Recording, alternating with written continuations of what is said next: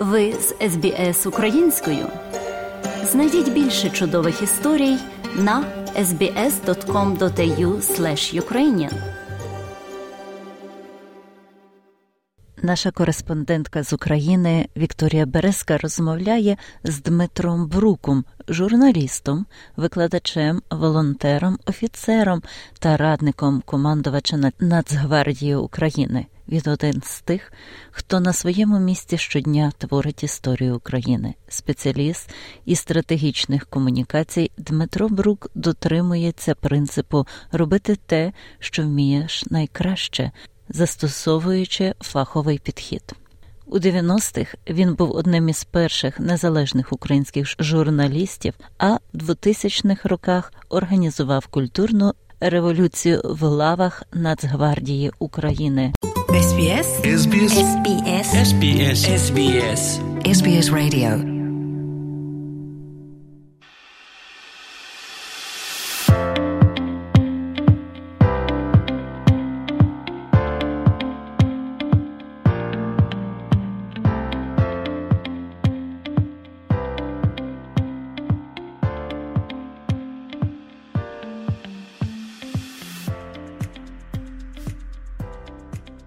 Вітаю, шановні слухачі австралійського радіо СБС. Мене звати Вікторія Березка, і це не перша моя програма в австралійському радіоефірі. Мешкаю на Слобожанщині в прекрасному місті Харкові. І хочу познайомити вас із людьми, які творять його історію просто сьогодні, просто зараз. Одним із таких незвичайних людей, якого звати Дмитро Брук. Коли я запитала в Дмитра, як він ставиться до того, що він є одним із творців сучасності, одним із творців нашої майбутньої перемоги над російськими загарбниками, він відповів таке.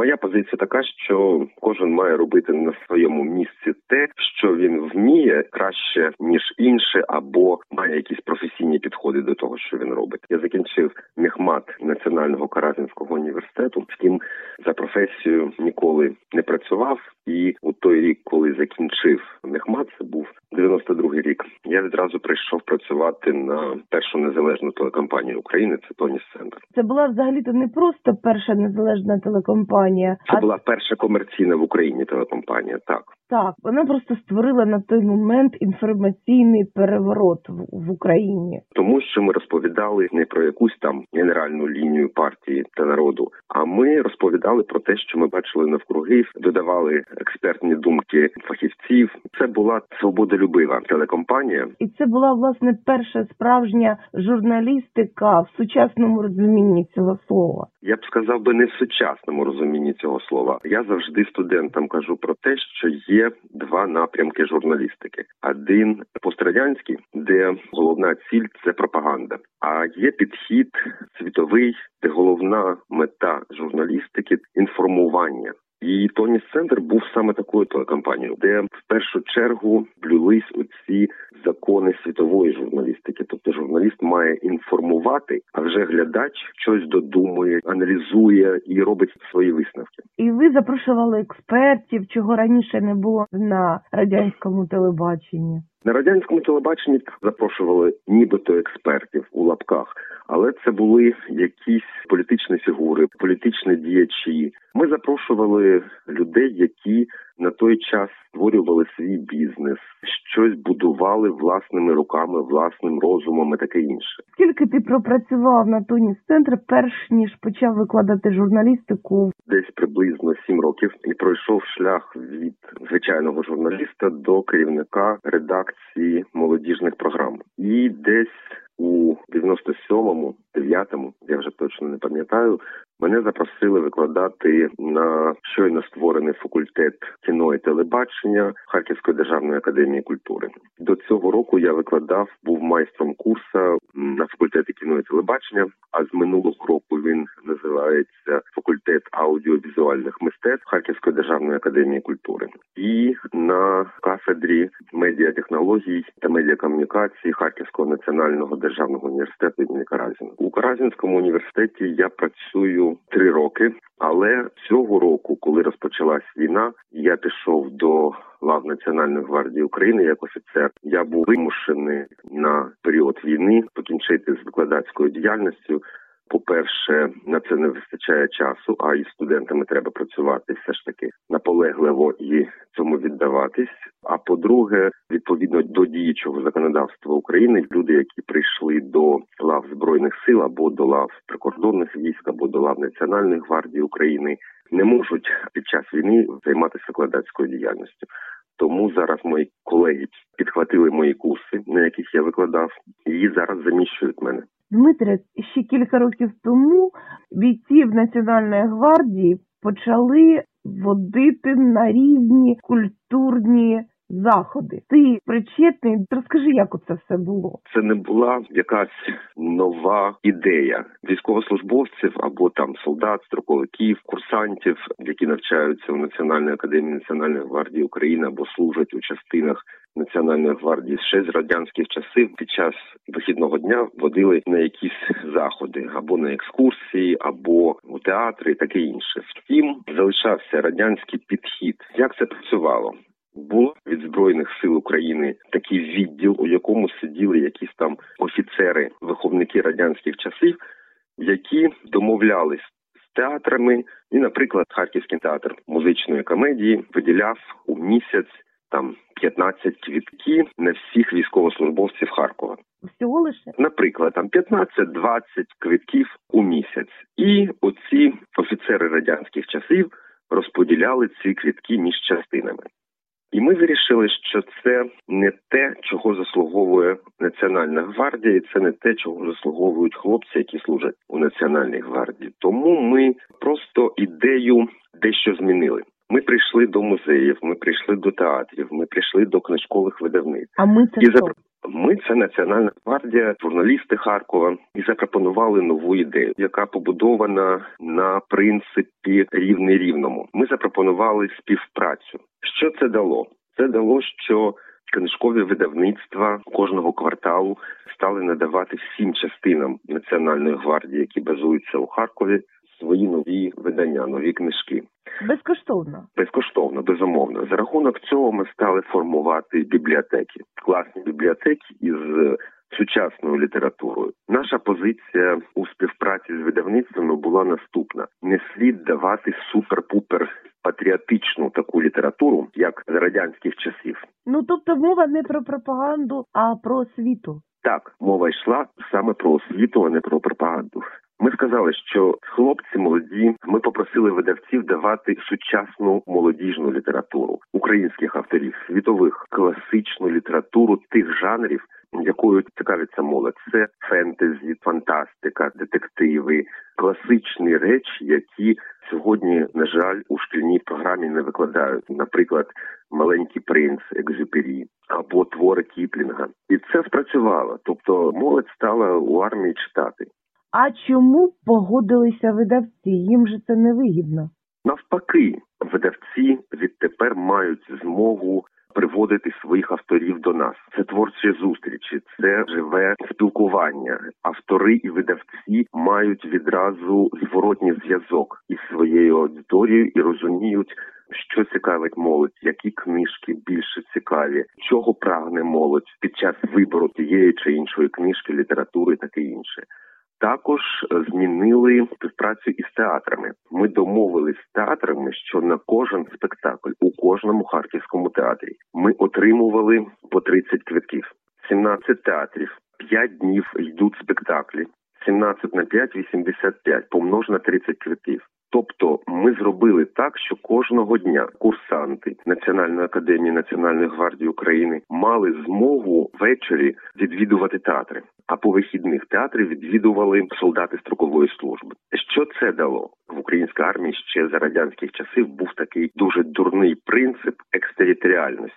Тобто, якщо ти народився у Львові, то тебе призивали служити десь у Харкові. Середню Азію. Розкидували це дурість. Хлопець вирваний від родини. Батьки, кохана дівчина не мають змоги до нього приїхати. І ми вирішили, що ми можемо цим підходом показати місто, культуру Харкова, дати змогу відвідувати театри. Більш того, хлопці, які наприклад, приїздили із західної України, Рівенська область, Івано-Франківська область, вони нам відверто казали, що вони не лише ніколи не були у театрі вони вживу не бачили будівлю театру. А у Харкові ми їм дали таку можливість відвідувати театри, відвідувати листали. Також змінили підходи до екскурсійної роботи.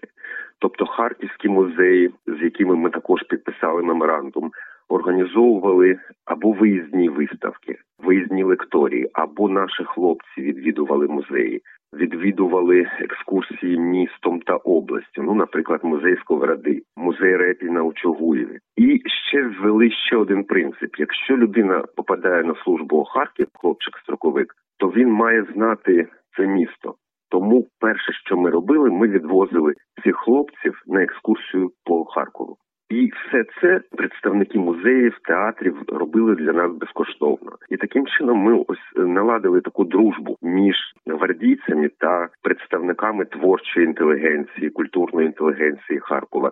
Були випадки, коли актори харківських театрів казали, коли ми виходимо на сцену і не бачимо людей у формі національної гвардії, ми вже турбуємось, а може щось відбулося. Чому немає гвардійців? Дмитре, це дуже символічно. Таким чином ви не лише залучили гвардійців до культурного життя міста, але і змусили культурну спільноту Харкова звернути увагу на те, що національна безпека, національний порядок це щось дуже не просто важливе, але і дуже нестабільне, ефімерне, що може бути порушене кожної миті. Нагадали людям про те, що все-таки в країні йде війна, бо за вісім років суспільство, наче трошки заспокоїлося. Саме так більш того, ми ж це зробили не лише у Харкові. У Харкові це був пілотний проект. Ми відпрацьовували всі плюси та мінуси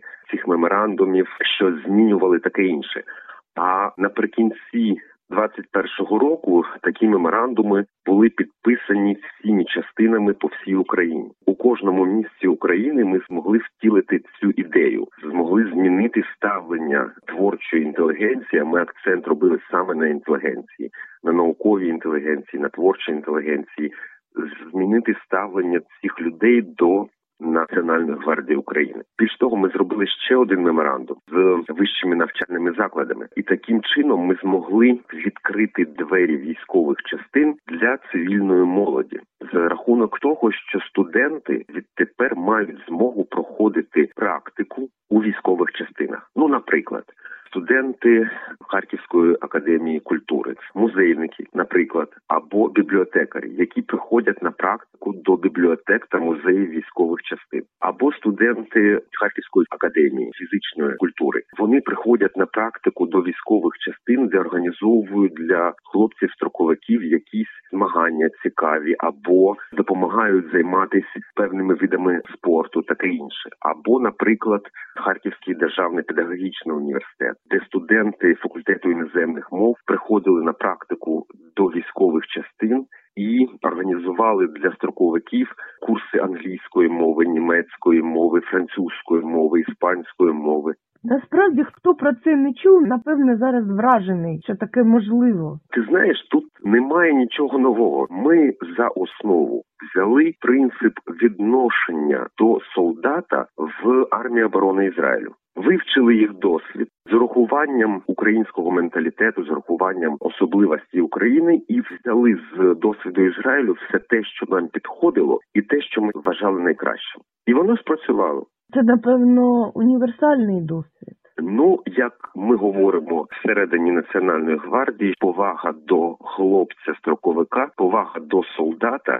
це є гарантією того, що ця людина дійсно буде виконувати свої обов'язки, дійсно буде прагнути захищати країну, а не відбувати срок як у радянській армії. І отже, 24 лютого. Як ти його зустрів? Те, що завтра буде війна, я розумів ще 23 лютого, і ніч з 23 на 24 я не спав.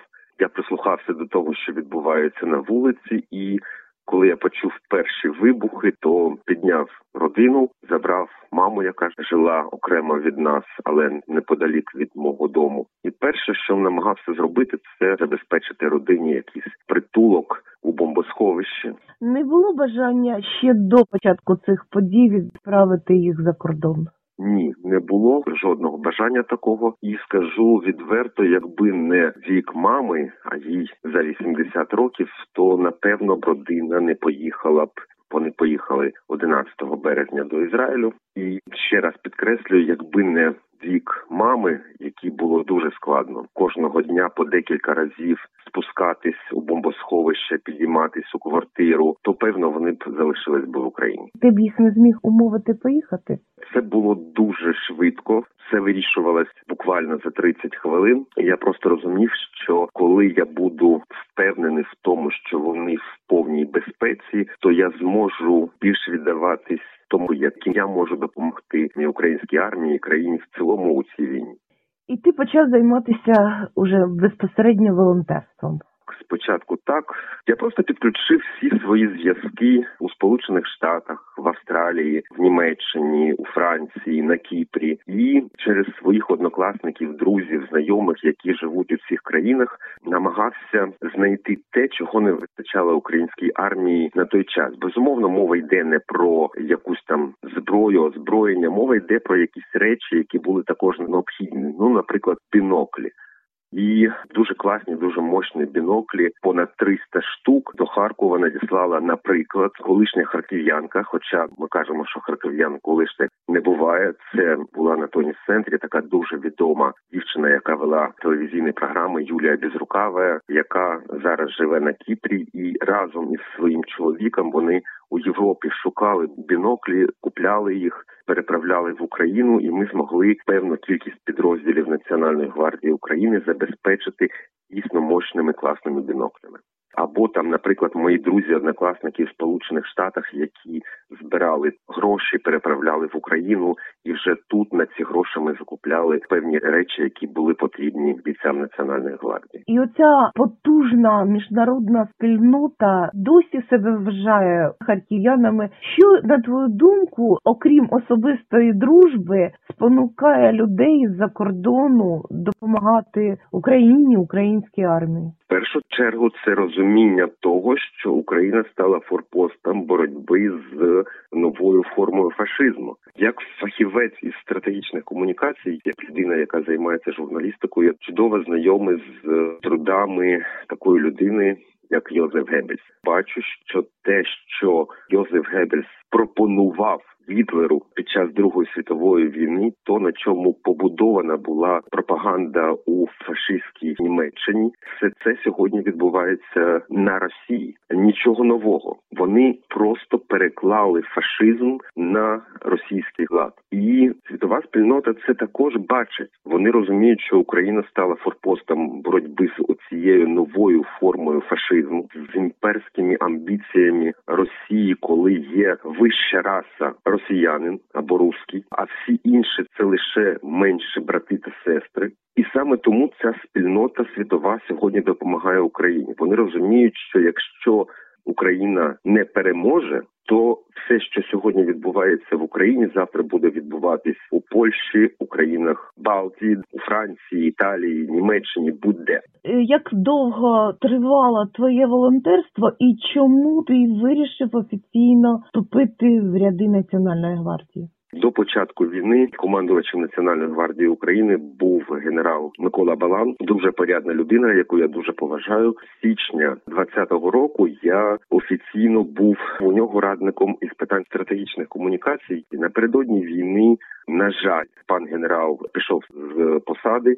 І командувачем національної гвардії стала ще одна дуже цікава, класна людина, бойовий генерал, який має дуже великий досвід війни з 2014 року. Це також генерал Юрій Лебідь. І коли ти радник, то при зміні керівника ти з моральних причин маєш піти у відставку. Я попередив пана генерала Лебедя, що я планую піти у відставку. Він зателефонував, сказав, що ні, ні в якому разі він не підпише мою відставку. Я залишився радником вже нового командувача Національної гвардії України і також займався саме ось цими стратегічними комунікаціями, як внутрішніми, так і зовнішніми. А у травні 22-го року, тобто коли вже декілька місяців йшла війна з Росією. Я зрозумів, що зсередини структури мені буде зрозуміліше і легше працювати з волонтерами щодо допомоги Національної гвардії України. Тим паче, що під час навчання ще в свої студентські роки я отримав звання офіцера запасу, старший лейтенант був, і саме тому я вирішив йти до національної гвардії, щоб вже безпосередньо при контакті оцю співпрацю між волонтерами і гвардійцями не можу сказати, що підняти на якийсь там новий рівень, але зробити її більш плідною. Тут немає ніякої таємниці у роботі з волонтерами. Ми йдемо за декількома принципами. Принцип перший ми відкриті до будь-якої співпраці з будь-якою волонтерською групою. Ті меморандуми, про які ми говорили раніше, саме оця відкритість призвела до того, що не ми шукали волонтерів. Волонтери саме виходили на національну гвардію і запитували, чим ми можемо допомогти. Принцип другий: ми ніколи не беремо волонтерів те, що у нас є. Ну, наприклад, коли нам кажуть там хлопці, давайте ми завеземо вам продукти харчування. Ми кажемо ні, краще віддайте тим, кому їх не вистачає. У нас із цим все гаразд. Принцип третій: ми завжди відверто кажемо волонтерам, що під час допомоги нашим бійцям не слід забувати про те, що наші військовослужбовці сьогодні отримують немаленькі зарплати. Тому ми відверто кажемо волонтерам: якщо хтось просить супер-пупер модну форму військову. Закордонну або супер-пупер модні берці, то на це не слід звертати уваги. Краще витрачати кошти на те, що дійсно потрібно. А що потрібно А- на сьогодні взагалі в Національній гвардії? Це може змінюватись і залежати від того, яка пора року. Ну, наприклад, зараз є певна потреба у теплих спальних мішках, тому що хлопці знаходяться на передовій. Так вони неодноразово були забезпечені цими спальними мішками. Втім, ми розуміємо, що той спальний мішок, який їм видавали зимовий у лютому або у березні на початку війни, його не можна використовувати влітку, тому що в ньому жарко. А той спальний мішок, який видавали влітку, не можна використовувати зараз, бо в ньому вже холодно. А вони ж зношуються, напевно, ну дуже швидко в окопах. Так, безумовно, вони зношуються, вони псуються, вони намокають, а дати їм просохнути ніде. Тому оця потреба у спальних мішках вона є постійно. Інша потреба, ну наприклад, зараз це певні ліки від застуди, ліки, які знімають симптоми застуди, грипу, нежиті і таке інше. Ще потреба це певні пристрої нічного бачення, дрони, планшети. Бо сьогодні війна це війна технологій, в тому числі, і наявність сучасної комп'ютерної техніки, ноутбуків, планшетів, вона дозволяє Національній гвардії зберігати людське життя. Тобто, коли командир підіймає дрон і на своєму планшеті бачить поле бою, тому у таких речах потреба дійсно є, і вона постійна.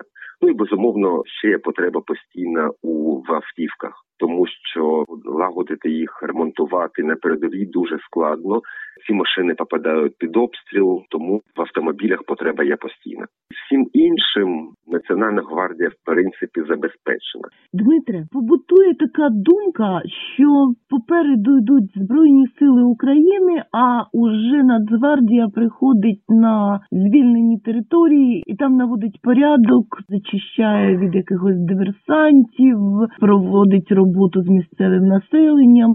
Наскільки це відповідає дійсності? Це моя особиста точка зору. Зараз поясню.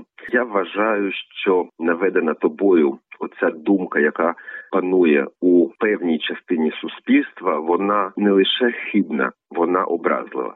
Ну наведу такий приклад. Під час оборони Харкова Харків обороняла саме Національна гвардія України. Літаки над Харковом, російські танки, які вже входили в місто, збивали та підбивали не збройні сили України. Це були строковики Національної гвардії України. По-друге, сьогодні на передовій Національна гвардія займає такі ж позиції передові, як і Збройні Сили України. Так, є певні функції і розбіжності у функціях Національної гвардії та збройних сил України. Коли йде такий наступ, про який вся світова спільнота чула, Ізюм, Балаклія, Куп'янськ при цьому наступі Національна гвардія також знаходиться на передовій. Ну, по перше, наприклад, перші підрозділи, які війшли в Балаклію, це була Національна гвардія України. Таке селище у Борівському районі Харківської області Піски Радківські звільнила Національна гвардія України. І таких прикладів можна приводити безліч, просто безліч. Втім, є і розбіжності між функціями збройних сил України і функціями Національної гвардії України. Так, за діючим законодавством України Національна гвардія України має ще забезпечувати певні функції, які пов'язані з тим, щоб знайти, знешкодити ті маленькі формування, які залишилися під час наступу об'єднаних сил України на супротивника. І ці маленькі об'єднання російські залишилися нібито в тилу. Це якісь формування там по 5, по 6, по 7, по 10 чоловік. І це по суті розвідувально-диверсійні групи. Не завжди. Якісь групи росіяни залишали ну нібито спеціально, а були групи людей, військовослужбовців російських, які просто ховались по лісах, їх слід знайти і знешкодити. Більш того, є певна частка населення на звільнених територіях, яка підтримувала окупантів, і цих людей також слід виявити, знайти і передати до рук правосуддя. Тому оці функції покладаються на національну гвардію, так само як Національна гвардія разом з національною поліцією України на звільнених територіях забезпечують порядок та законність. Дякую, Дмитре. Як журналіст журналісту. Окрім військових дій, ми щодня стикаємось, навіть цього не помічаючи, із війною на інформаційному фронті. Ми з тобою чудово знаємо, що це таке, коли дезінформація подається так уміло, що її не відрізнити від правди, коли робиться якийсь вкид. Це свого часу описав іще Дейл Карнегі, коли людині повіщуються якісь три факти, з якими вона погоджується, каже так, так, так. А далі подається хвиля брехні відвертої, але після трьох так, трьох погоджень людина вже перестає відрізняти правду від брехні. Напевно, ти, як фахівець з медіакомунікацій, знаєш іще більше таких прикладів і прийомів. Поговоримо про те, як зараз звичайним людям відрізняти правду від брехні і як не стати жертвою пропаганди. Насамперед, насамперед, і тут я спеціально перейду на російську мову. Не читайте по утрам совєтських газет. Ніяких російських видань просто не читайте, тому що це суцільна пропаганда, яка побудована, я нагадаю, за класичними принципами, які ще під час Другої світової війни розробив, придумав та втілив у життя доктор Йозеф Геббельс.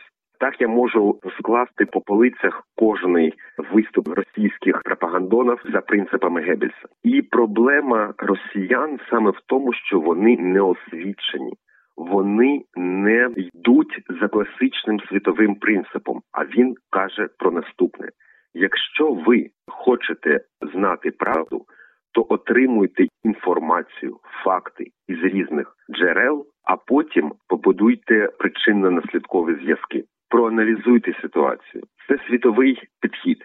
На превеликий жаль, Росія, як дуже неосвічена нація, не вміє аналізувати. Це дуже багатьох і наших громадян стосується, бо, на жаль, в українській школі ще нема такого предмету, як логіка, аналітика. Це доступно людям, які закінчили відповідні спеціальності і часто навіть не гуманітарні, а технічні. Саме з цих причин в Національної академії Національної гвардії України два роки тому для всіх без виключення курсантів, тобто для майбутніх офіцерів, на гуманітарному факультеті ми запровадили спеціальний предмет, який називався Зв'язки Національної гвардії із журналістами та громадськістю.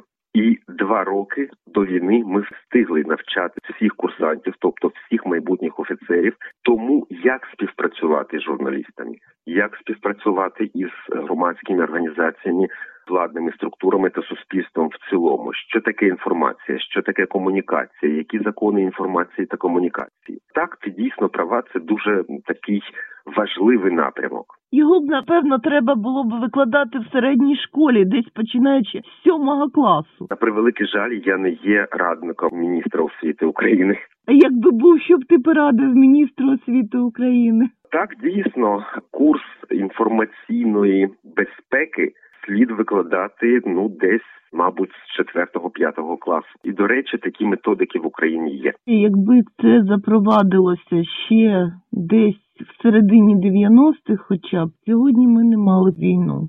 Частково з тобою погоджуюсь.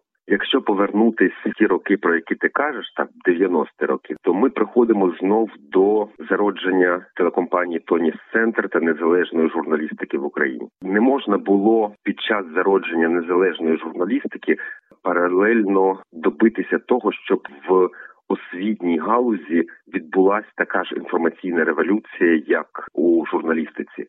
На превеликий жаль, освітня галузь така трошки тормознута. Вона дуже повільно вміє змінюватись. Там викладали люди з радянською школою освіти. Будь-які зміни це, по перше, люди, які ці зміни несуть. Давай наостанок щось оптимістичне. З початком повномасштабної воєнної навали з боку Росії. Серед моїх знайомих люди, які виїхали за кордон, ну всі не можуть дочекатися, коли вони нарешті повернуться в Україну. Мої родичі, наприклад, говорять, що я не повернуся в Україну тільки якщо там буде російська влада.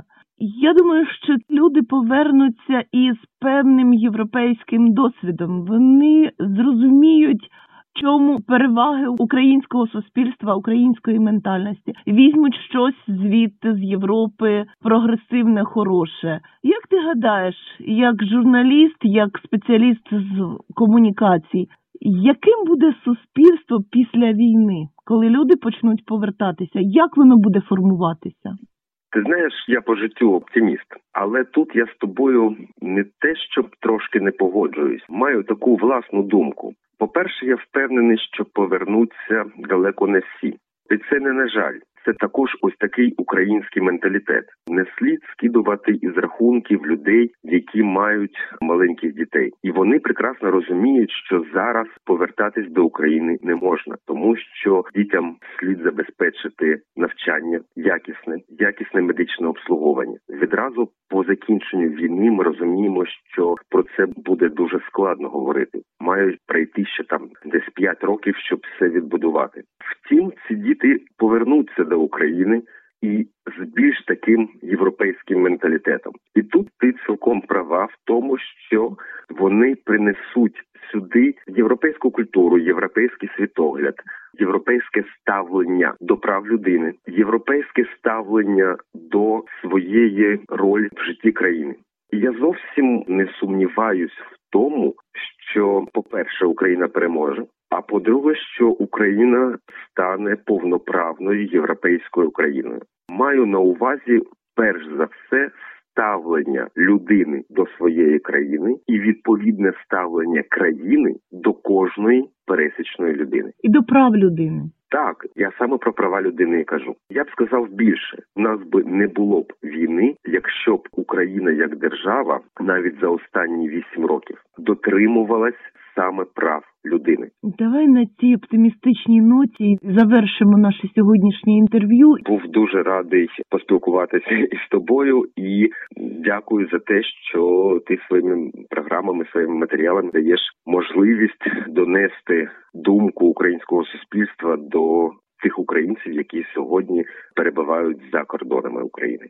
Тебе є, напевно, знайомі в Австралії. Хотів би ти якось звернутися до австралійського суспільства? Так, безумовно, в Австралії мешкає однокласниця моєї дружини, її подруга з часів навчання у школі. В Австралії зараз мешкає моя студентка Аня Стріляна, студентка четвертого курсу факультету аудіовізуальних мистецтв Харківської державної академії культури.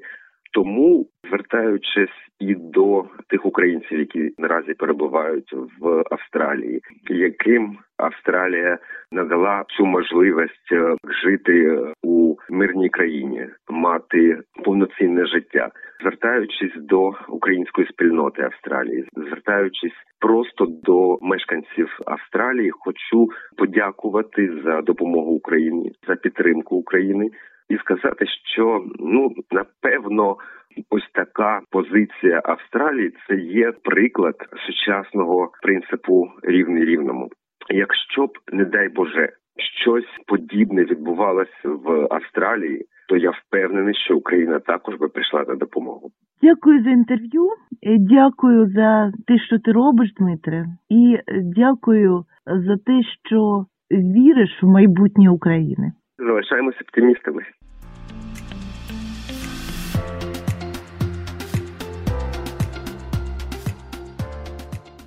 Ось такою незвично довжелезною вийшла наша радіопередача про Дмитра Брука, журналіста, викладача, офіцера Національної гвардії України і просто хорошу людину, оптиміста і патріота України. Сподіваюся, вам було цікаво познайомитися з цією людиною. А поки що на все добре і до нових зустрічей. Слава Україні!